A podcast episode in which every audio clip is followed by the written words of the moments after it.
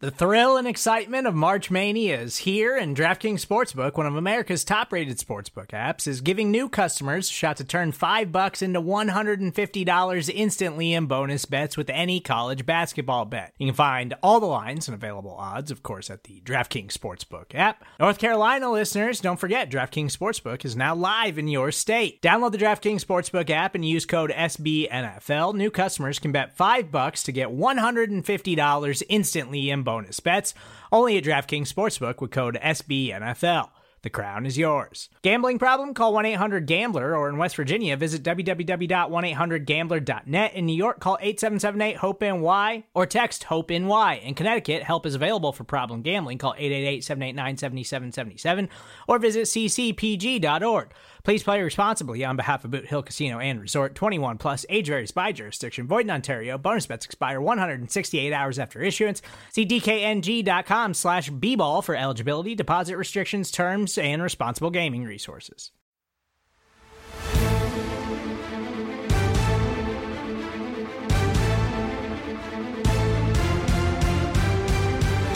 Welcome one, welcome all to the greatest show of them all, the NFC East mixtape.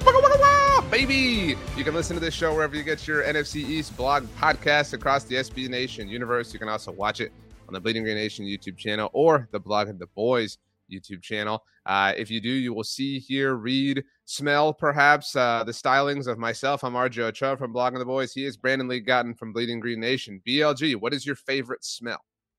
We're definitely in trouble if the listeners can smell us. But uh, favorite smell, I remember distinctly being in the Rose Garden in Portland, Oregon, which, by the way, oh, great of, call, yeah. And uh, it just smelled so beautiful there. I mean, like that makes sense. It's roses, but I didn't like actively think about that going into it. Like it just smelled so great. Right. That's a great answer. Great spot to visit if you're ever in the Portland area.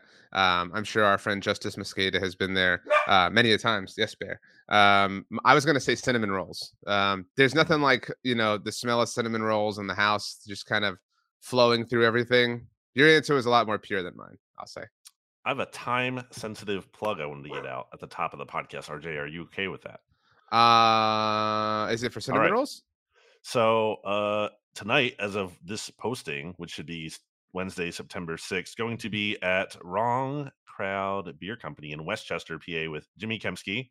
Uh, RJ, you will not be there because you're in Texas. But uh, if you happen to be listening to the mixtape and you want to come hang out with one half of the show and also Jimmy Kempski, you can hang out with us on Wednesday night, 7 p.m. Eastern in West Chester, PA. Just wanted to put that out there in case any last minute uh, listeners wanted to know about it, didn't know about it. Uh, more details on bleedinggreennation.com. There you go.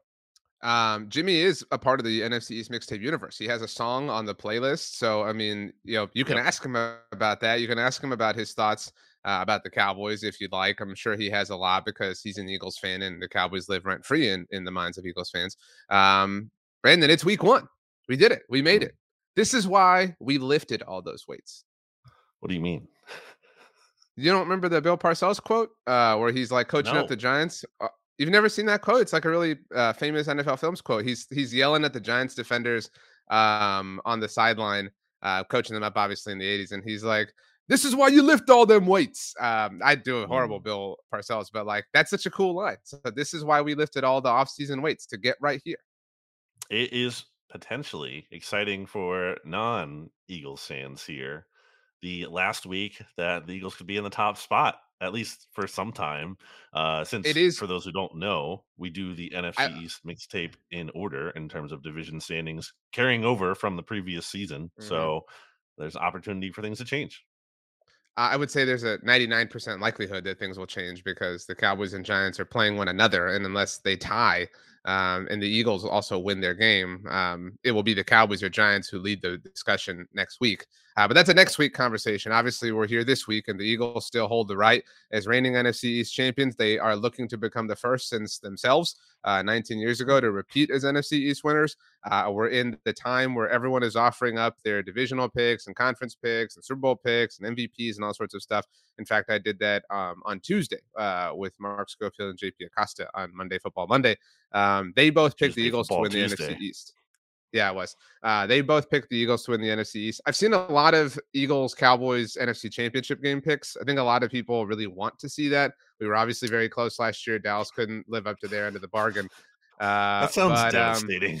Um, just they're just like I mean, it'd be great for a lot of reasons, but also just like having to oh, finish the season like that just is it would be scenario. It would That's be incredible in the Super Bowl. Yeah, for any Cowboys or Eagles fan, it would be incredible if your team won it. You know what I mean? But like if sure. your team lost that game, it would be one of the worst losses in your lifetime. Like there's yeah. no doubt about it. Uh so yeah, I also think that sounds and I think you agree that sounds terrible for you and me from a work perspective. That would be I don't know that we would ever sleep. Like it would be a very very long week.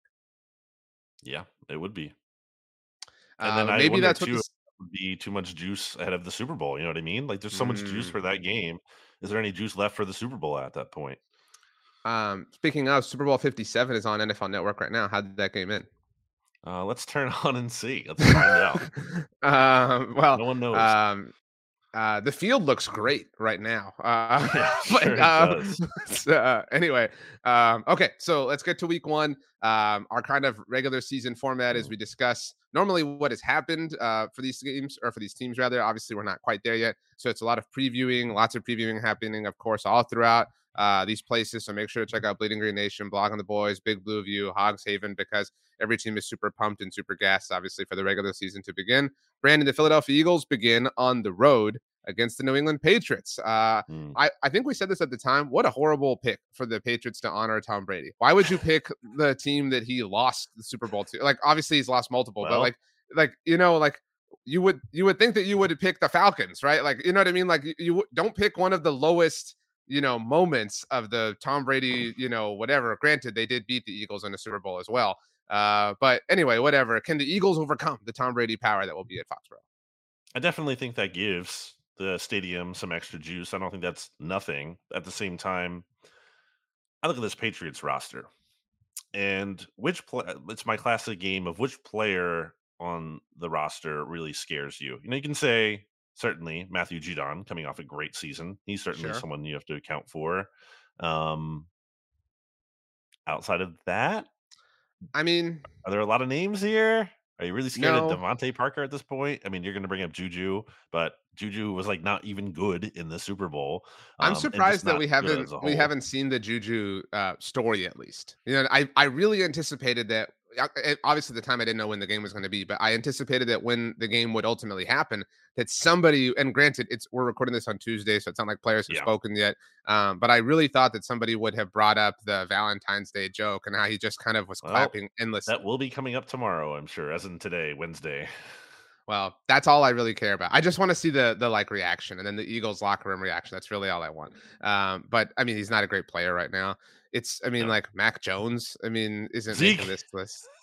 Zeke Elliott. That's true. Uh, it'd be so funny if Zeke had like 150 yards in this game. That would be amazing. I, I, mean, I like that.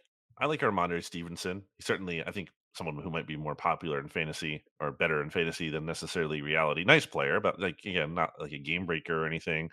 I feel like I've been higher on Mac Jones relative, like throughout his career, relative to everyone else. But I mean, again, I still think there's a ceiling there that you're not really intimidated intimidated by as much as I think he can be functional. But I say that I think one of the biggest storylines heading into this week one game is the Patriots offensive line is not in great shape. They just put Riley Reiff on IR.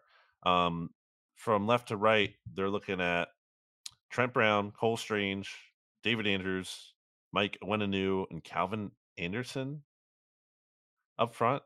Uh, that's on Ourlads, and I feel like there's just reading some of the Patriots coverage and their beat writers and everything, and checking out Pat's pulpit. There's still like some uncertainty too, and also a lot of that group hasn't necessarily been able to spend time with each other in training camp because there's been injuries and stuff. So, I mean, if we're just going to oversimplify this and say how do things look in the trenches, I mean, advantage Eagles, and that's kind of a big deal.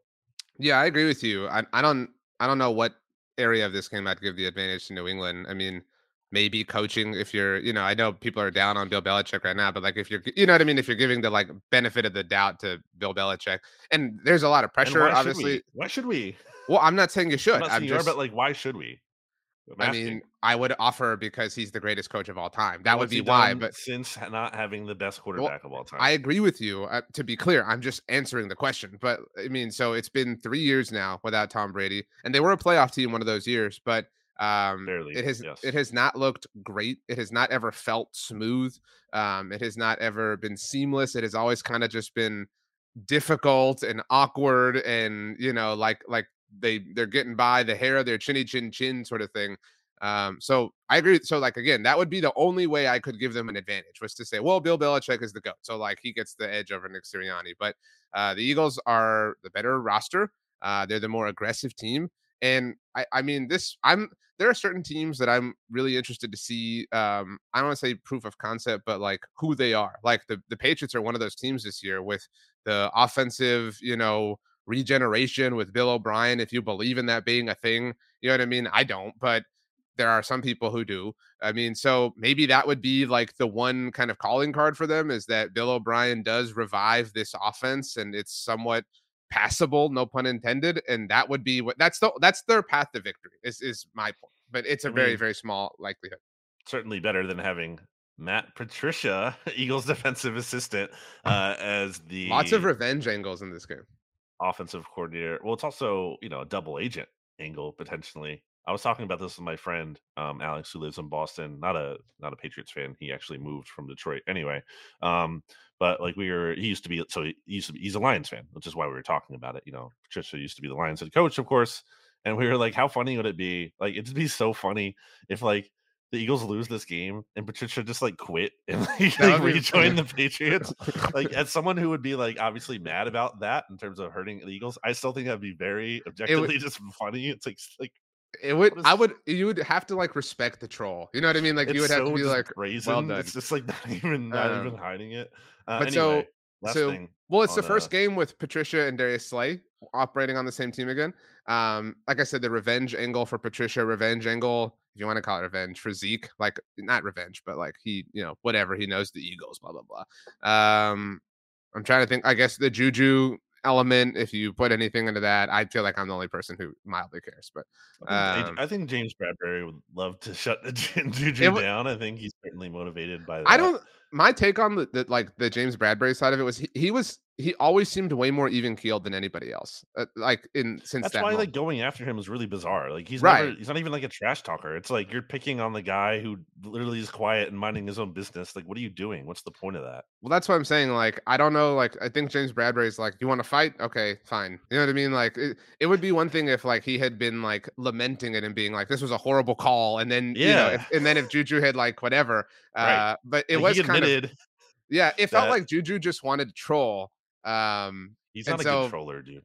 Um, whatever. But the as of this moment, you mentioned it's Tuesday for us. It's currently uh, three seventeen Eastern at this moment. The Patriots are, excuse me, the Eagles are four point favorites according to our friends at DraftKings Sportsbook. I'll take that. Uh, I know we're going to make our picks. Um, in case anybody doesn't know, we do another show together on the SB Nation NFL show feed that comes out on Fridays called TGI Football with our buddy Steven Serta. So we'll pick every game uh, against the spread as well, and we'll see if this line moves between now and then. Uh, but I'll take the Eagles. And I will say, and I know you know this, um, but it's an important, you know, few days or, or week coming up for the Eagles with the Thursday night game against the Vikings. So got to get off to a hot start because you immediately go into short week. You can get through the next, well, now what is it, nine days, 10 days, whatever, two and zero. Oh. Like that's such a positive start to the season, but that starts with this particular game. I feel like the line's a little low. I feel like you would expect it to be higher. Right? I would have guessed. That fair to say? If you had asked me to guess, I would have said six and a half. Yeah, I would say like five and a half, maybe somewhere yeah. around there. Like full, like seven is you know you're basically predicting like a blowout on the road, which isn't tough. It's week one. Weird things can happen week one. I think there is a little bit of benefit of the doubt being baked in here with Belichick, but as you mentioned, as I mentioned, resume post Tom Brady not so great. That one playoff game that they made, they got blown out forty seven to seventeen by the, by the Bills like, when they were like super hot. To be Josh clear, was like that's per- true. He literally had like a perfect game. Josh Allen was like flawless in that game. He was 20 25 and five touchdowns. Um, yeah, I don't know. I'm just I'm over the Patriots mystique at this point. Um, Mac Jones, again, I think if you give him a support system in place, I think maybe he could be like Jared Goff at like his ceiling. He could give you something like that, but he does not have that kind of sort of support system in New England. You know, I think the Patriots are going to try to run the ball a lot. Um, you know, keep the Eagles off the offense off the field and whatnot. Uh, the, one, some of the best players I said on the Patriots. You know, you're talking about um, their edge rush and everything. Matthew Judon, like the Eagles have the offensive line to kind of neutralize that. So um, yeah, I, I, just don't really, other than like week one weirdness, the Eagles kind of uh, smelling themselves too much. I don't really see the football matchups here that are just so in favor of the Patriots. I feel pretty good about the Eagles winning this game and covering. Um, I agree with you. Um, I mean, there are teams that come out of nowhere, right? Maybe the Patriots do, you know what I mean? And maybe like at the end of the season, we're looking back like, oh, how did anybody doubt this team? Blah blah blah. But uh, for now, I don't think there's any reason to pick against two, the Eagles. Two and zero oh under Sirianni, by the way, in Week One games. Small sample size, but they they came out hot both times too. For all like the criticism about how oh they're not even playing the starters in the preseason games and they're barely practicing, blah blah blah that's never been like a slow start kind of issue. I know the Lions game last year ended up being close, but the Eagles got out to like a big lead in that game, and the, the, same thing in the Falcons game in 2021. Like they started hot in both those games, so there's you can't even be like, well, what if they start slow? I mean, I don't I don't see the evidence of that. I remember uh, during the Lions game last year, I had a tweet that ultimately wound up aging incredibly poorly. I mean, it, I was trolling. Um, I think I'm better at it than Juju. Uh, but at one point, I maybe Jalen Hurts started off 0 for 5 passing, or at one point he had five straight incompletions, whether it was to start the game or not. Wow. Um, and I remember tweeting what a that, disaster. Yeah, I remember tweeting like, I mean, again, I was just having fun, but I remember tweeting like Jalen Hurts is 0 for 5 or whatever it was. If he's missed his last five throws, whatever, like again, whatever the sequence was, and then like, poof, like one of the like all time great seasons. Like it was just like a really funny uh sort of um, direction um, that I I chose to spit in. Um, so my bad. Um, okay, so we're both taking the Eagles. Um, like we said, Eagles Vikings next week on Thursday Night Football. So um, of course, a quick turnaround for Philadelphia. Uh, we only have three games to discuss this week because as we move now to the Cowboys, uh, who would be second in our conversation, uh, they're playing the team who would be third in the conversation, in the New York Giants. Dallas visiting New York um, on Sunday Night Football. Eagles play at noon, right, or 1 p.m. Eastern. Is that correct? No, it's it's a four o'clock game. Okay, four o'clock game. Excuse me. Uh, so you can go right from Eagles, uh, Patriots into Cowboys, Giants, of course, uh, and the Commanders play at noon. So you can get you know all there three windows go. covered uh, by the NFC Beast, uh, a name that we came up with. We came but up anyway, with that name. Uh, no one uh, else came. No one else is allowed to use that too. That's the other thing. Uh, trademarked. Dallas visiting New York. The line currently Dallas by three. It's um, hopscotched a little bit. Been three, three and a half, just kind of depending on when you've looked. Um, obviously, this is a, a week one Sunday night game that used to exist forever. Week one game that used to exist forever.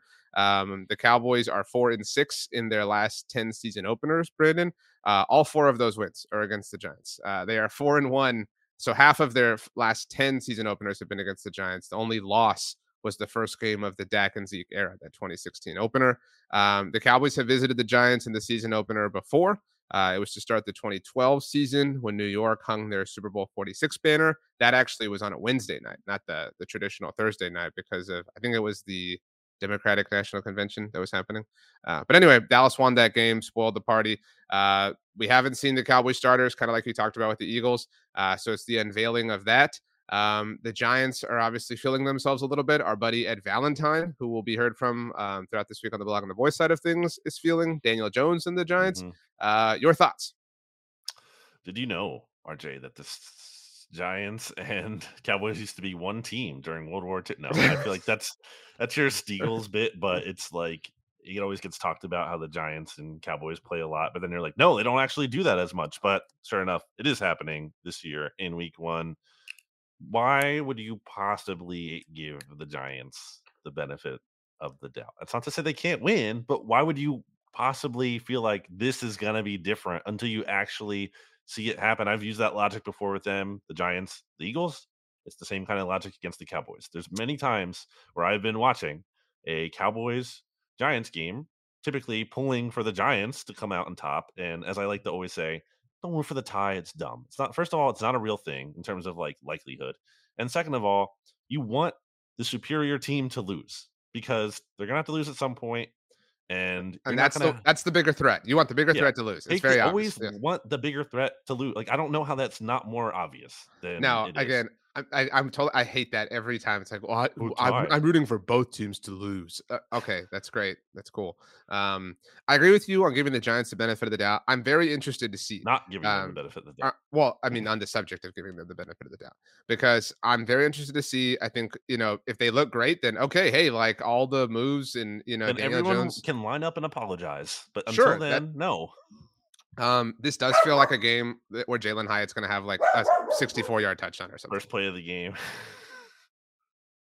Chuck it out deep. RJ's muted his microphone because Bear is chiming in. He's really yeah. excited. He's worked up.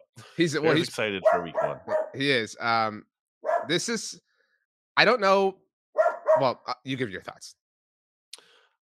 I did. I said I'm, I'm not. If I'm uh, looking at this matchup, I can't possibly take the Giants to win it. If we're talking about okay, what are some of the best matchups in the Giants' favor? Um, I do think it's interesting that Tyler Smith popped up in the injury report. Seemingly so, doesn't sound so like super serious. As as we sit right now, um, again on Tuesday afternoon, Jerry Jones uh, began his biweekly uh, radio interviews on Tuesday morning on 105.3 The Fan. He said they considered to be minor. It was a hamstring issue, just to be clear. Um, so it's kind of a scary thing to hear out loud because you always kind of think of that as something that lingers. Uh, but you know, again, Cowboys are saying everything is fine with Tyler Smith. Who would have ever thought he would have been uh, the first Smith, the first T Smith to get hurt this mm. season uh, in any capacity? Uh, but nevertheless, um, that's true. Uh, Cowboys optimistic about Tyler Smith. Other than that, I mean, they haven't totally offered um, a ton on whether or not Donovan Wilson will like faux show play this game. If you recall, he was hurt at the beginning of training camp, but everybody was like, he'll be fine for week one. Um, you have to wonder whether or not the Cowboys, you know, feel like they can maybe cheat life a little bit and keep him on ice. Um, he's not on the pup list or IR or anything, so uh, maybe he would be a game day inactive. Um, but you know, we'll see. Um, but either way, yeah, I mean, I'm I guess what I'm I'm nervous about Darren Waller, yeah. but what just because like the most, I guess, heading Darren Waller matchup. and I, I mean I say Jalin Hyatt, but this is I guess like sometimes it's scary to see things in action. You know what I'm saying? Like we haven't seen Stephon Gilmore in action. You know what I mean? So like in theory, I'm not worried about Jalin Hyatt because mm-hmm. I really trust the Cowboys cornerback duo and I really trust DaRon Bland in the slot. Um, so I mean, I'm I'm just nervous about some of the better players on the Giants winning at some point, whether it be Darren Waller or Jalin Hyatt, whatever the case may be. I'm really anxious. Maybe that's the best word. I'm anxious about seeing the Cowboys offense and the Mike McCarthy led offense and Dak and Tony Pollard. We haven't seen them, you know what I mean? And CD and Michael Gallup and Brandin Cooks involved and the Jalen Tolbert experience taking off. Like I'm just anxious. I believe in it, but you know, it's it's hard to, you know, it's easy to believe, but it is also scary when it's time to like peel the plastic off your phone for the first time. You know what I'm saying? So there's the scenario where it's business as usual. Cowboys kind of just have their way generally with the Giants, like they typically do. Also, think there's the scenario where, okay, let's paint that picture. It's Daniel Jones comes out looking hotter than expected. He hits a deep bomb to Jalin Hyatt early in the game. Cowboys offense trying to run it with Tony Pollard, and he just doesn't look totally the same. He looks like he's hampered. It's not really effective. The Giants' um, defensive line, which certainly, in theory, at least, is good against the run. It wasn't last year. We'll see if they're better this year. They tried to do some things to shore up the run by signing Bobby Okereke and um, adding A'Shawn Robinson and obviously Dexter Lawrence. Yeah, you get him back, and you still have Leonard Williams. Uh, maybe Kayvon Thibodeaux takes a leap. Maybe the, the Giants uh, that defensive line, the run defense has really improved. They're putting a lot of pressure on Dak to pass the ball. Um, and it's like it's a big question. Is this truly, you know, turning a new leaf for Dak from 2022 to 2023, or is it more of the same player last year who certainly had some bad luck, but are there kind of some forced throws in there too? And and just does it kind of? I think if it's like, I think if it gets uncomfortable early, for the Cowboys, I think maybe things start to unravel a little bit. Not in a way where they necessarily totally lose the game and they get blown out, but I think like it's like it just feels like more of the same of last year. And the Giants are kind of just hanging around. It would almost be like a redux of last year for both teams. It's like the Giants are hanging around, they're hanging around. The Giants didn't like go out and smash teams last year. They always just kind of like they were able to stay in the game, and at the end they were able to kind of just outlast their opponent and not make as many mistakes as them. I think it would so, be something like that. So if you recall, the last matchup between these two teams was kind of close, like for the most part. Um, until, right? Yeah, until it wasn't. So Um, New York got out to the three nothing lead. Uh, Dak had the interception, whatever, and then Dallas scored, so they were up seven three. Then New York's up ten to three, then thirteen to three, um, and then Dallas took the lead. Um, that was the halftime score. Thirteen, uh, thir- sorry, thirteen to three, 13 to seven was the halftime score. There was a lot of like, "What are you doing? Playing with your food?" Blah blah blah. Uh, and then Dallas took the lead and never looked back. 14-13, 21-13, 28-13, just kind of this like barrage. Um, and so I, I think, and I think you think that the Cowboys are a significantly better team than the Giants. Like we talk about the uh, uh, how many months have we talked about uh, the NFCs, the Cowboys, the Eagles, the Niners, in whatever order. I mean, the Giants are not in that cut, and I would offer they're not even in the second cut, right? Like the 2nd mm cut might be like I would put the Vikings there. Some people would put the Seahawks, Seahawks. whatever. Um, they're, they're they're not even in that cut. Is my point. But so like if you're and it is week one, so you do have to offer that qualifier. But if you're playing with your food a little bit, I mean, don't do that. Just go out, smash them, get out of town, get a road division win in your pocket, and go home, be happy. Do you think the stadium will be juiced? I think there's, you know, some. Of course they will. This is the most excited Giants fans have been in how long? That's, and mean, that's not nothing. I mean, I think we saw some of that with the Lions last year. Like the Lions crowd, I think, was so much louder than anyone expected. It didn't help them in terms of well, the Eagles won the game, but um, things were getting close there towards the end, and I think the crowd was kind of like definitely giving that Lions team some juice. If that was a road game, I don't know if they fight their way back into the game like that. So I do think that's a factor as well. I could see the Giants making it a close game. What's the line again? Minus three. I mean, I'll take the Cowboys, but I do. I'm going to take the Cowboys as my lock of the week because I think they're going to win. But I do think it could get a little. I think it'll be a game into the end. Is how Wait, I put it. You are taking them as your lock of the week. I'm going to take the Cowboys to cover so, as my lock of the week, but I think it'll be a game that's decided late in the game, very late. Um, so I'm gonna offer um some like team building ideas uh, for us for the NFL show. Um, I think that we should only be allowed to lock a team once on the NFL all year, show. like a yeah, like we could Survivor League pick basically. Right. Well, you can you can. So for anyone who's unaware, on Fridays with Steven, we pick every game that is. I disagree. This is about making money.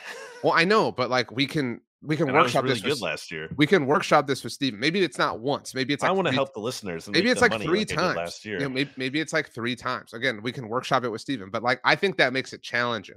You know what I mean? Because you can you can't just like ride one team's coattails. Well, I kind of have that rule in place. We had it last year. Like you can't do it repeat weeks. I know. All I'm saying, maybe once a month. You know what I mean? Like you can only. So mm. this is your Cowboys lock of September or something like that. So again, no. we'll talk to Steven.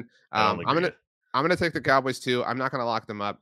Uh, but three points is easy, I think, against the Giants. Should be easy. So go out, do it. And then next week we've got Eagles Vikings. But next week, I've been trying to make this a thing. Um, the Cowboys are starting their season off Sinatra style because they play the New York Giants and then they come home and play the New York Jets. So the last thing you need, by the way, is to drop this game and then come home and have Aaron Rodgers show up, especially if they get the Monday Night Football win and they're 1 and 0 and you're 0 and 1 and then all the 0 and 2 talk. Don't put yourself in that position. Could also be in a spot where, like, you know, if things go well with the Eagles and against the Patriots, and then they're able to beat the Vikings, you're going into that Sunday already knowing the Eagles are 2 and 0. Right. So, like, it's like, okay, the pressure's on. Like, you got to keep pace. And then, yeah, if you lost to Rodgers, it could get like, that's a that's a panic scenario quickly also like from a Cowboys angle, so Phillies, um, well, Philly's third week is at Tampa, so kind of a you know easy game, obviously. But Theory. Cowboys, Cowboys week three is um, at Arizona. So you get this win, you go home, you focus on Aaron Rodgers. You know what I mean? Like you're in a strong position to start off three and out. You know what I'm saying? Like you got to look at the season in little sections like that. Um, so just get through the Arizona game right now. So um, very, very, very excited to see Mike McCarthy's offense. So we're both taking the Cowboys. And right now we're going to take something else, and that is a break to hear a word from our sponsors. Vacations can be tricky. You already know how to book flights and hotels, but now the only thing you're missing is, you know, the actual travel experience. Because is it really a vacation if you're just sitting around like you would at home?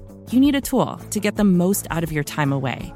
That's where Viator steps in you can book guided tours, activities, excursions, and more in one place to make your trip truly unforgettable. Viator has over 300,000 travel experiences to choose from. Everything from simple tours to extreme adventures and all the niche, interesting stuff in between. So you can plan something that everyone you're traveling with will enjoy. Real traveler reviews give the inside scoop from people who already been on the experiences you're considering, so you can plan with confidence. Free cancellation helps you plan for the unexpected.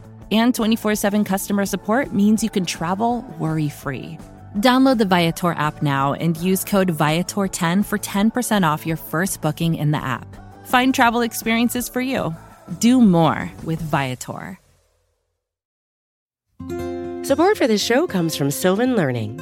As a parent, you want your child to have every opportunity, but giving them the tools they need to tackle every challenge, that takes a team. Now more than ever, educational support tailored exactly to what your child needs can make all the difference. That's why parents have trusted Sylvan Learning for 45 years as the ultimate teammate in their child's educational journey, instilling in them a love for learning and a passion for reaching the next level. And Sylvan's Insight Assessment can identify gaps in learning and areas that could be of concern for your child. It's a 360 degree view into your child's learning that you can't find anywhere else and helps ensure that your child didn't miss something in school that might put them at a disadvantage in the future. And right now, it's the best price of the year at $29. Go to sylvan29.com to learn more and get your child's assessment for only $29. That's S Y L V A N 29.com. Welcome back. While we were gone, Brandon, you told me what you close your eyes and see when you close your eyes right now.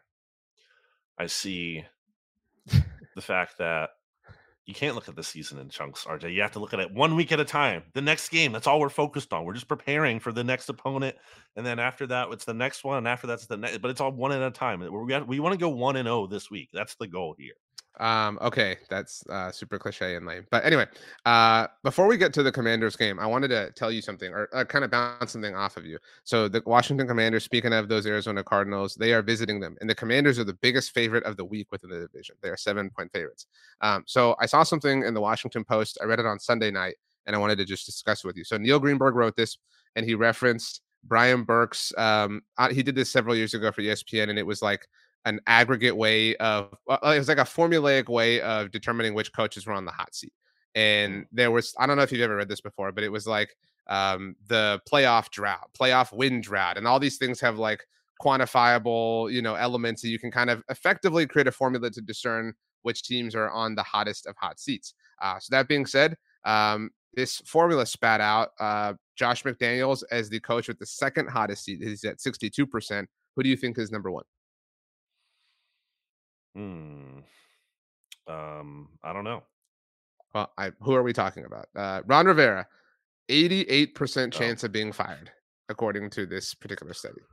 I mean, I don't think his seat is hot to me. Like that's not how I think of it. I just think like it's it's not that it's hot. Coach, so he's just, yeah. It's well, call it what gone. you want, but like that's what I'm saying. Call mind. it what you want because like and some so like part of what impacts Ron Rivera's like formula is the new ownership, right, and things like that. So like again, he's Uh, they, it's not like he's got one foot out the door. Someone who like has boom bust, like has a chance to actually save their job. You know what I mean? Like if they do well, they'll keep it. Like, I don't really know that that's the case here.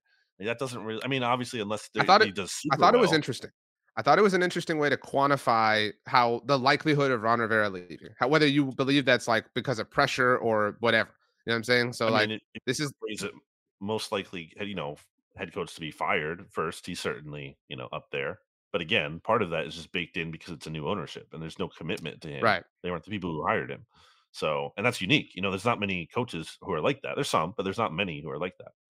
So anyway, uh, what is it like to have to root for Jonathan Gannon as an Eagles fan? Because you want the Commanders to lose, uh, so you've got to root for John. Jonathan Gannon went from like again around Christmas time, like you loved. You know, I understand that people were kind of wearing true. thin on on the maybe people not love, but like at least enjoyed to like public enemy number one. Like, like the the leap from that to that, only Chauncey Gardner Johnson took a similar leap over the course of the offseason. Uh, but nevertheless, Eagles fans rooting for Jonathan Gannon's Cardinals, who won't name a starting quarterback, Brandon, mm. because it would be an advantage uh, for the Commanders. Competitive advantage, baby. Yeah. Um, I just don't. There's no way that the Cardinals have a shot here. None. I would think not, because they're not really trying to win in terms of the bigger picture. Obviously, the players are going out there and they're trying. They have jobs to compete for it, but not a good roster. Who, yeah, who is the quarterback? The fact that you don't know the answer to that question is a major red flag going into week one. I think Josh Dobbs again gives you a chance to win like a given game and can do some things, but and I know he has some familiarity with the coaching staff. RJ left the screen, by the way, for the audio listeners. I don't know where he went. Um, he actually left a while. Now he's back. But um, I was saying, RJ, that no, you don't know the uh, quarterback. That freaks you out. You don't know the quarterback, and also I know that like he has some familiarity with the coaching staff from their time together um, with the Browns, or like the Browns. So what the the Cardinals offensive coordinator, whatever, like has a background with the Browns. I don't think they were both there at the same time. Regardless, even if that's true, it's not like Josh Dobbs has a lot of like time to practice with these new teammates and like no, develop a this, rhythm and chemistry in those players, and like that's this, not good. This is the Caleb Williams tank. Like I'm not the first or the five millionth person to say that, but like that's clearly what's happening here. I mean, this is not an attempt to put out the best possible version of yourself if you're the Cardinals. I mean, I'm I'm kind of happy that people are kind of coming around to the Cardinals being this like loser organization. I've I've said for years that the Cardinals are pathetic. Like the fact that they put Carson Palmer in the Ring of Honor is one of the most pathetic things that I've ever seen a franchise do. Like it's really sad that Larry Fitzgerald played his whole career there. It's incredibly sad. Eh, but that like all the Cardinals do, ironically, is take the Larry Fitzgeralds. You know what I'm saying? Like the players who were like really great somewhere else and then like let them have their like kind of swamp. They retire in Arizona. You know what I mean? Like, you, oh, the you, weather's nice you, and the golf's great. Like, I mean, the weather's really hot, but you get my point. Like, it's not cold. You should have been on the Steelers at one point. You know, go back to Pittsburgh. Really should have happened at one point, even late in or, his career. Just or the Vikings. A, it would have cleansed him, you know, from the loser yeah. stench of the Cardinals to like an actual respectable NFL organization. Um, um I, I saw a tweet yesterday. I'm working on pulling it up because um, I tweeted the matchups for every team in the division. Um, this scenario, this situation has like commanders blowout written all over it and then the national media is like i don't know man watch exactly. out oh here, i was just gonna uh, say this it, here, it was it was from gabe farias uh, i hope i pronounced that correctly uh, whose uh, handle is rhyme for a dime uh, they tweeted at me and said commander's going to thrash the cardinals week one like 28 to 7 and everyone is going to be like oh my gosh washington mm. might challenge for the nfc east title conveniently forgetting that the Cardinals are a tanking team. That's totally going to happen. Well, I was going to say, as if everyone hasn't also been saying that the Cardinals, and also they'll be like, well, I know the Cardinals are bad, but still, Washington looks pretty good. It's I do think still something... in the NFL, nothing's free, and you know what I mean. Like, oh, I totally agree. I still think there there is something to there being like similar to how there is when a head coach gets fired and the interim head coach comes in and that bump you see sometimes it doesn't really last but it, it, happens for at least one game. And i do think you could see that here in the owner effect i do think there is like a sense of relief and a weight off the a lot of people in the organization not just the players but also like the coaching staff and everything and feeling like okay maybe we're not great but there is actual like opportunity here now, if not necessarily even with this organization, but with another one. Like there's there's there's a brighter future now, and I do think that weight will kind of be lifted off. And this is the Commanders' first sellout at home since like when I don't know since RG three in the playoffs or something. I don't know, but point being that there are going to be seemingly a lot of fans there and excited and juiced up for a new era uh, it's not quite the new era in terms of you know a lot of pieces have yet to be in place. I think for the long term, although you know maybe Sam Howell can prove he's something. We'll see. You know this is a nice opportunity for him. It's a really good start to the season for him. I think to settle in. Um, Terry McLaurin being unsure makes me you know a little anx- uh, anxious, but I mean you still have Jahan Dotson there. I think mm-hmm. they'll figure it out just fine, and I will take them. What's the spread on this game? Seven. That's a big. I know the Cardinals are bad. That's a it's a big line. It's a big line. I'm, but I'm fine. I'm fine taking it and and just being wrong. You know what I mean? Like I I would rather not believe in the Cardinals at all. What are you putting your faith in? You know, that's the question. If you're going to take the Cardinals in that it's, spot, you're just it's saying more like, the it's more the Cardinals being terrible and Sam Howell being serviceable and Jahan Dotson carrying the way, even if Terry McLaurin can't. Like, I mean, you know, like who, like you said, we don't know who the quarterback is for the Cardinals, but the Commanders do have a solid pass rush. Like, you know what I mean? Like, it's not inconceivable that they could have like four sacks and one of them be a turnover or something like that. Like, that seems pretty par in my mind. Speaking of pass rush, I think Chase Young isn't necessarily a lock to play. Yeah, he's um man. back. Not a good situation. Yeah. Um, I mean, I don't know. It's depressing, I'm sure, for Commanders fans. I mean, it's it feels like I don't know. Chase Young started to get like to me uh, give off vibes of like trade candidate at the deadline for like a team who's like in sore need, like hope, like playoff contender, like couldn't you see the Steelers like, oh man, say, like like just bring them over here and like we'll figure it out and you know blah blah blah. I mean, it's possible. There was but, some buzz about that, the Steelers being interested in him this offseason. I could see them buying low on him, and then naturally him being like not like a all world player like he was supposed to be, but like you know like a decent role player at least. Um, I did want to get one last thing in on the Commanders. It isn't related to this game, but I don't know if you saw this. Um, on Tuesday morning, they announced um, coaching promotions. Did you see this? I did. Juan so there were there, there were there were four promotions, including Juan Castillo, who's now former the run Eagles game coordinator. coordinator. Uh, but well, former Eagles offensive line coach and fantastic one. Uh, yeah. Former Texas A and I Javelina. I don't know that I've mm. ever told you this. My uncle uh, was roommates with him in college. I think you did. At, at Texas yeah. Everyone uh, had nothing but nice things to say about Juan Castillo as a right. As a, um, so, but Adam Schefter uh, added a note to it. I don't know if you saw this. He said old ownership would not greenlight these promotions, but it remained. But it well, but, but he said, but it remained on the top of Ron Rivera's list once the sale closed, okay. and now it is done. Presuming all that's true, that's like really good a job like and without a shock like really good of Ron Rivera to get that done like he's again a very good person very good human um so awesome of him to take care of his guys um again I know the name Juan Castillo is not a popular one um in Philadelphia Eagles lore anymore but you know cool story um so just thought that was interesting that uh, allegedly previous ownership wouldn't greenlight promotions why? Like because they'd have to pay them more money? Like so stupid. guess, which that's believable because they wouldn't want to do that but also it seems almost hard to believe from the standpoint of it can't be that much. And also, there's no cap space on right. coach spending, and how much more could it be really in the grand scheme of things for a billionaire owner? But then again, again, he also cut costs at every turn, embarrassingly so. So we have then all three um the Eagles, Cowboys, and Commanders winning. So the only loser in the division being the. Giants. So then our predicted order that we will discuss the teams in next week will be the Cowboys, Commanders, because mm. they'll have the NFC win. Um, and the Eagles would only have an AFC one, and then the true. Eagles and the Giants. Wow. wow. Shuffling of the deck. Anything Exciting. else? We have, anything else we have to get to? Yeah, like why don't we get into some uh quick season prediction stuff for the NFC East? Um, so do you? Because you know, it's like obviously we're going to cover them every week, but let's let's go on the record now before the season starts. Say what we think could happen. Um, who do you think is going to win the division? Uh, I'm going to pick the Cowboys. Um, I, I, so you mentioned predictions. I, I, mentioned I did that on Monday Football Monday, so everyone should go listen to that. And I picked the Cowboys, mm-hmm. like I mentioned. Uh, so I'm taking the Cowboys, and a lot of that is belief in the Cowboys, but a lot of that is belief in regression for the Eagles. And regression doesn't mean like to the opposite side of the spectrum, but they were just so amazing last year. Plus, we love to talk about there has been a repeat winner in the division in 19 years. Like that's working against them. Um, so and plus the Cowboys with Dak have generally played well against them. And so if those games matter, you know, seismically, um, I think they'll lead in Dallas' favor. So I'm gonna take the Cowboys. I'm gonna take Cowboys as well. Wow. I think it's going to come down to I think both the Eagles and Cowboys. I think it's going to be very close. I think it's going to be like Cowboys 12 and 5, Eagles 11 and 6 or it's the same record and it comes down to like some silly tiebreaker, like strength of victory or something like it.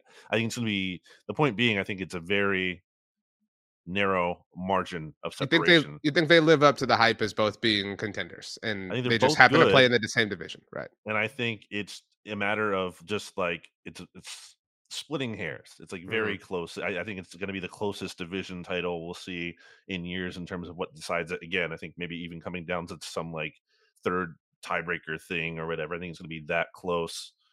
And um, so I think they're both one two. I think they're both playoff the teams. Yeah, and then I think it's it's Dallas, Philly, New York, Washington for me. What do you think the Cowboys, how do you think their season ends? I mean, so it was somewhat of a like Homer perspective on the NFL show. I picked them to win the Super Bowl over the Bengals. I mean, I think that they're as equipped as they have been, like to to be like to put it in like real terms, like, and I, I so I think that like I think the same ceiling exists for them as does every team that isn't the Chiefs, because the Chiefs have a higher ceiling than everybody, obviously. So like they could totally win the Super Bowl. They could totally make it to the Super Bowl or make it to the NFC Championship game. Like they there's an, there's no reason that you can see right now to me that like inhibits them or the Eagles or even the Giants to a smaller extent of being able to do that. So I think they're a playoff team and presuming nothing crazy happens, they should they should be in the mix. Yeah, but I'm not asking you what you think can happen. I'm asking you to make a prediction. What I think they'll- Cowboys season end? I think that they What's the final game? I think the final game is the Super Bowl. Okay, do they win the Super Bowl? Yeah, I told you I, I made I said they beat the Bengals in the Super Bowl. That's Yeah. my NFL show pick. All right. Uh my pick is gonna be the Eagles win the Super Bowl. Hey, how about So, that? Crazy. a- Uh, they I beat? do. I think there's so much working against that, including you know being in a division where there's another top looming threat, and you can even necessarily definitely win your own division. But there's something different.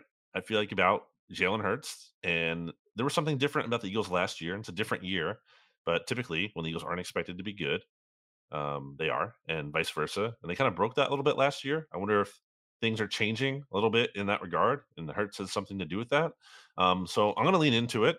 And even though it's hard, I think it's a little bit um, not fair to the Eagles if you're just going to be like, well, they're definitely going to get worse and blah blah blah.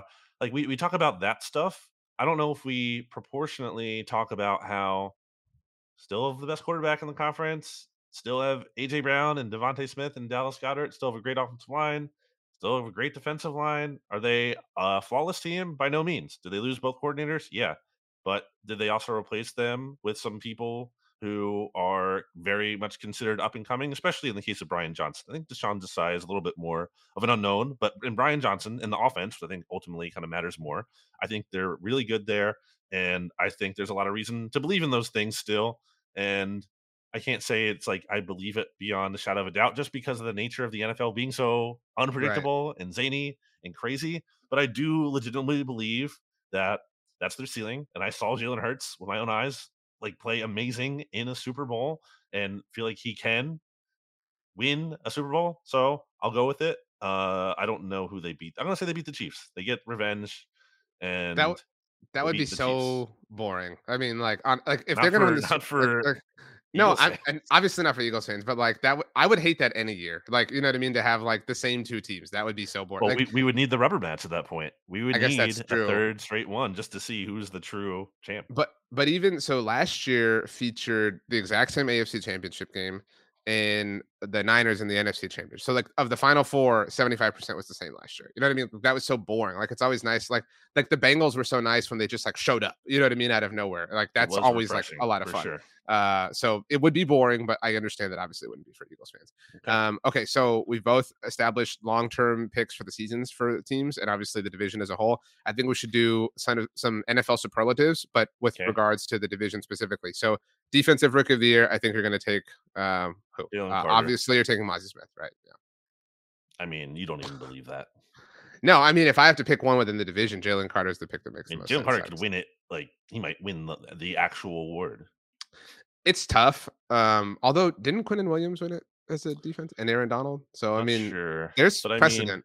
He's a Um, good. He unlike a lot of other players though. Like he's on a good team. You know what I mean? Well, and Like, a good of these players visible team. on really bad ti team. So I think he's gonna. He, he could eventually. Yeah. If well, assuming the Eagles are good, he has that potential of more uh, national attention because of that. And the Eagles are going to be in like a billion time prime. They only have one, th- three one o'clock starts this year, which is Wow. very tough. Three?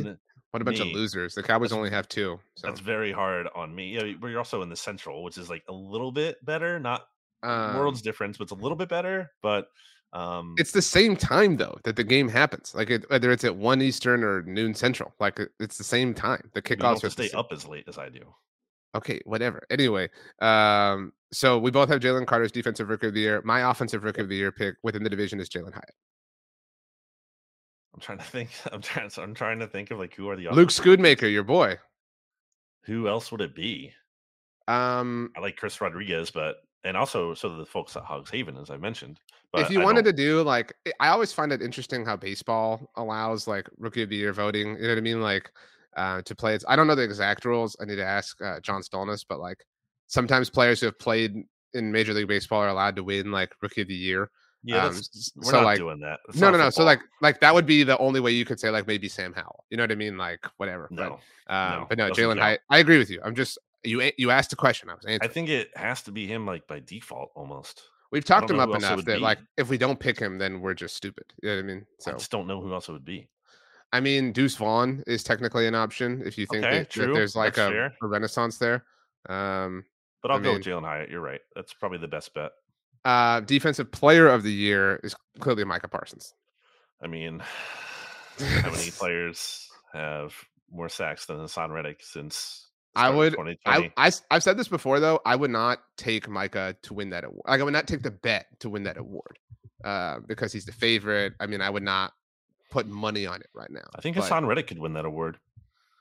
I don't know. Like he's legit chance. No, I think like his season last year is working against him because like to win things like that, you have to like generally outperform yourself. Like it's hard to be, it's hard to have like a less impressive individual season and still win the award.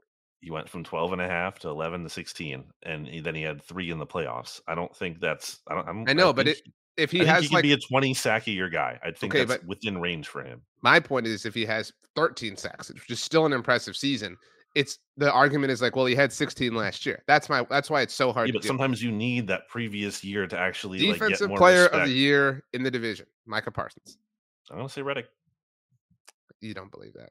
You know you. Why not? He's been awesome.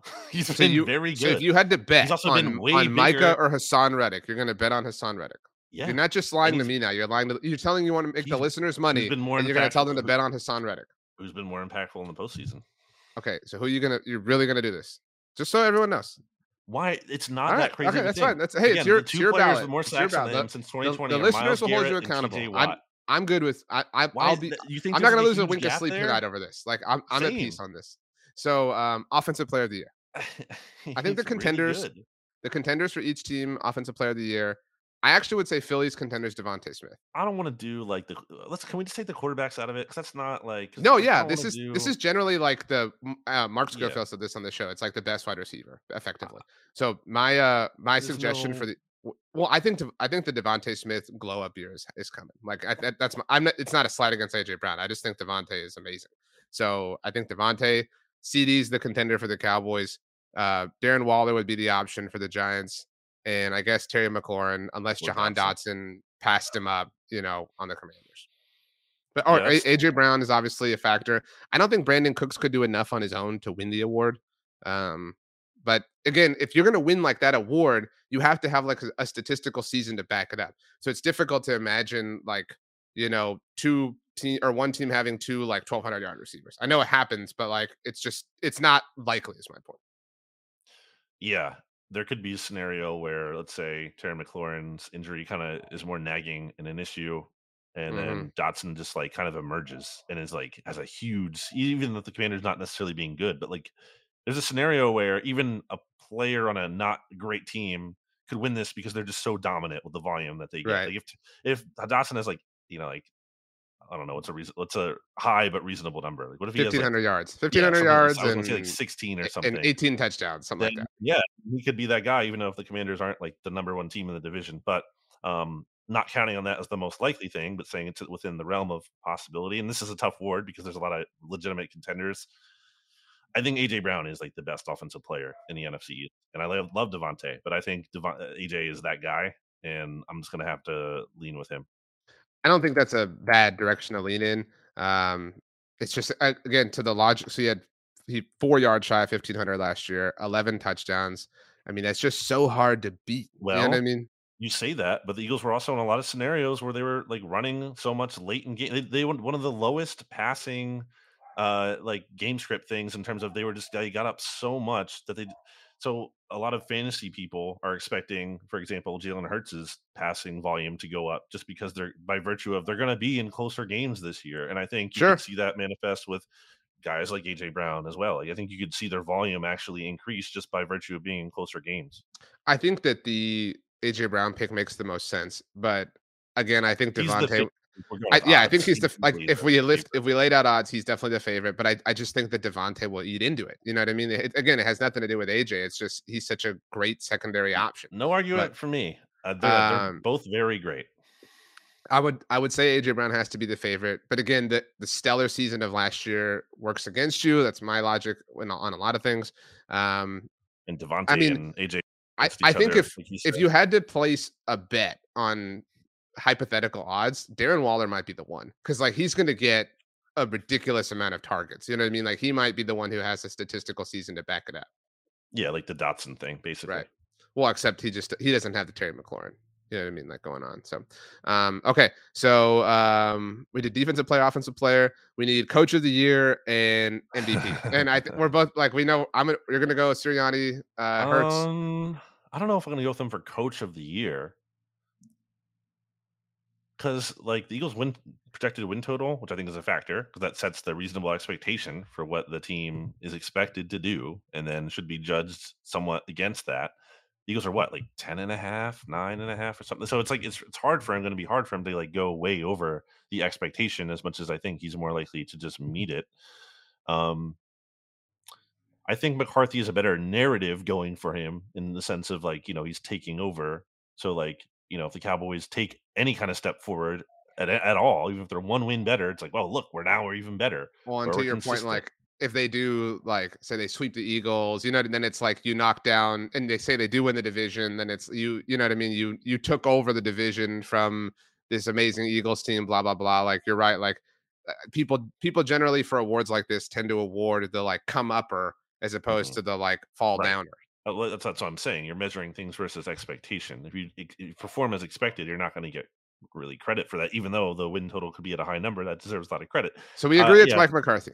I think he is the best narrative because it can't be Daboll because unless the Giants like win the division and they're they win 13 games, it can't be him. It would have to be that, and it's not going to be Ron Rivera unless they win the division, basically, which no one would expect. Yeah. Um, okay. So then MVP. This I think this is actually the tightest one. Like of we like have mildly debated some of these things, and but like and whoever winds up having the season worthy of it is going to be Mhm. like indicative. It's it will be emblematic of the way the seasons unfold. Like if Dak does, you know, get rid of the interceptions and just lights it up with Brandin Cooks, Mike McCarthy's West Coast, Tex Coast offense, whatever. Like obviously it's Dak's year, and the narrative I think works out for Dak to win MVP in real life, like the actual MVP, not the one we're giving out here because quarterback of the like if he's if the Cowboys are the one seed, you know what I mean? Like I think like some people think they will be.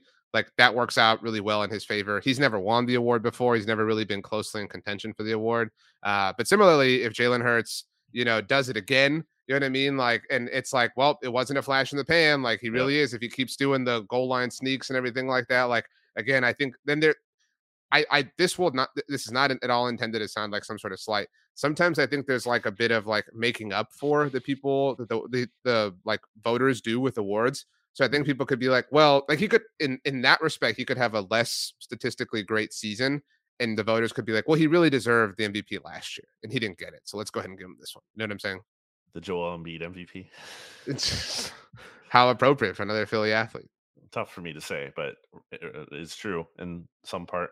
Uh, with Hurts, I definitely think the repeatability is like a big factor in his favor in the sense of like, well, Shane Steichen left, so it clearly wasn't him. And um, they also, let's say, they win 11 games. That's a step back from their total. But if the offense is still like killer and it's clear that like the defense just fell off because they lost players, like that's not going to hurt. It's not going to hurt Jalen Hurts. That's only going to help him. Like if Right. they're able to be a really good team again with the defense getting worse, then people are going to be like, well, it wasn't the defense. Truly, it was actually him. And I mean, if he just by virtue of becoming the first quarterback to lead a team to repeat in this crazy division, like that kind of gets you the MVP. Uh, at least our MVP. Uh, we'll see. Right. Okay. context. Any other awards we want to hand out before or predict before we leave? No. Um, okay, well then it's time to add our songs to the NFC East mixtape playlist. That's true. Um, so Rachel, as always, uh, got hers in early, and as always, delivered a banger. Um, oh she yeah. she chose "Forever," and she wrote she even wrote it out: "Forever" by Drake, Kanye, Lil Wayne, and Eminem. Way to go, Rachel. Huge song back playing like basketball in high school. You know, it was like a big warm up song. It was just a big song. I think in like when I was maybe in like ninth grade. That's like 2006, seven ish around that time. It's there with um "Till I Collapse" by Eminem. That's the like ultimate. Another huge high school basketball warm-up song. Yeah, I mean, Um, I think and they're not probably still doing that. not quite a warm up song, but like a listen to in the locker room to get hyped by yourself song. Mm. Remember the name by Fort Minor. Oh yeah, So twenty percent. Whatever. uh no, what it's Twenty I don't know. percent. Ten percent skill. I don't remember it. Butchering I, it. I have to look it up now. Um, All okay, right. so hold up. Let me look this up. So uh, this is ten percent luck, twenty percent skill, Skill. fifteen percent concentrated power of will, uh, five percent pleasure, fifty percent Percent pain, Pain. and a and hundred percent reason to remember the name. Remember the name. So like you're hearing that, you're like, okay, like well, five percent, you know, concentrated power. That's not bad. Fifty percent pain. Like what the heck? So um, of- wow. You know what they Um, say. What do they say? Well, if you know it, I don't need to say it. um. Anyway. Um. Okay. So I'm gonna go with uh, a song I alluded to earlier Mm. uh, because I really want to drive home the point uh, that the Cowboys are starting off the season Sinatra style. The theme from New York, New York. Uh, that's my song choice for this week. Again, New York Giants, Wow. New York Jets. So boom. Bum, bum, ba-da-da. Uh, What a great was like. That's a great start to a song. makes sense. That's a good pick by you. Sinatra is awesome. Love Frank Sinatra. Um, I had to listen to that. So I went to New York. I think I'm, I don't know if I mentioned this to you. I feel like I mentioned this somewhere. I'm going to mention it again here. I went to New York with my friend Jess earlier this year, and I had us listen that, to that in the car on the way up because I had to. I had to they set the tone. Had to feel the New York vibe. RJ, are you frozen? It looks like you're frozen. Can you hear me at all? Hmm. He's completely frozen, and I can't hear him. Will he come back, or will I just keep talking? I guess I'm just gonna keep talking because it's rolling. Okay, my pick for the playlist is a pump up song. Kind of want to go with "Till I Collapse" after hearing that, but I cannot because that is not what I truly had in my heart. Uh, RJ is messaging me on Slack to keep going. He dropped out of the chat. Uh, he's saying he's having internet issues. Racel can edit through some of this, maybe. I mean, I could just give my song and I could wrap us up, but I kind of want RJ to react to my song. So it's not very satisfying if I just say it Back. here. You got this. I need to hear your song. I'm on a hotspot, so make it quick, and then we'll go. Also, how does this work with the I so my song was Metallica's Fuel. Give me fuel, give me fire, give me that which I desire. 'Cause I felt like it was just like this energy, like pump up for week one. And uh, I did I was thinking about Enter Sandman because also a great Metallica song, obviously, the most well known, but the college football teams, was it Virginia Tech uses that? I didn't want to like I don't I didn't want a college football vibe. I wanted a different vibe, so I'm going with fuel. Okay. Um, then that's it. The listeners are going to see and hear all of this. So, Brandon, give them a word as we leave. One word. Happy Friday.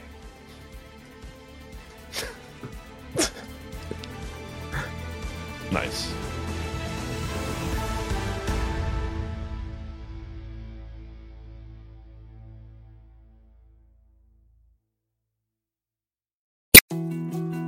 More to dos, less time, and an infinite number of tools to keep track of. Sometimes doing business has never felt harder, but you don't need a miracle to hit your goals. You can just use HubSpot because their all in one customer platform can make growing your business infinitely easier. Imagine this high quality leads, fast closing deals, wildly happy customers, and more benchmark breaking quarters. It's not a miracle, it's HubSpot. Visit HubSpot.com to get started today.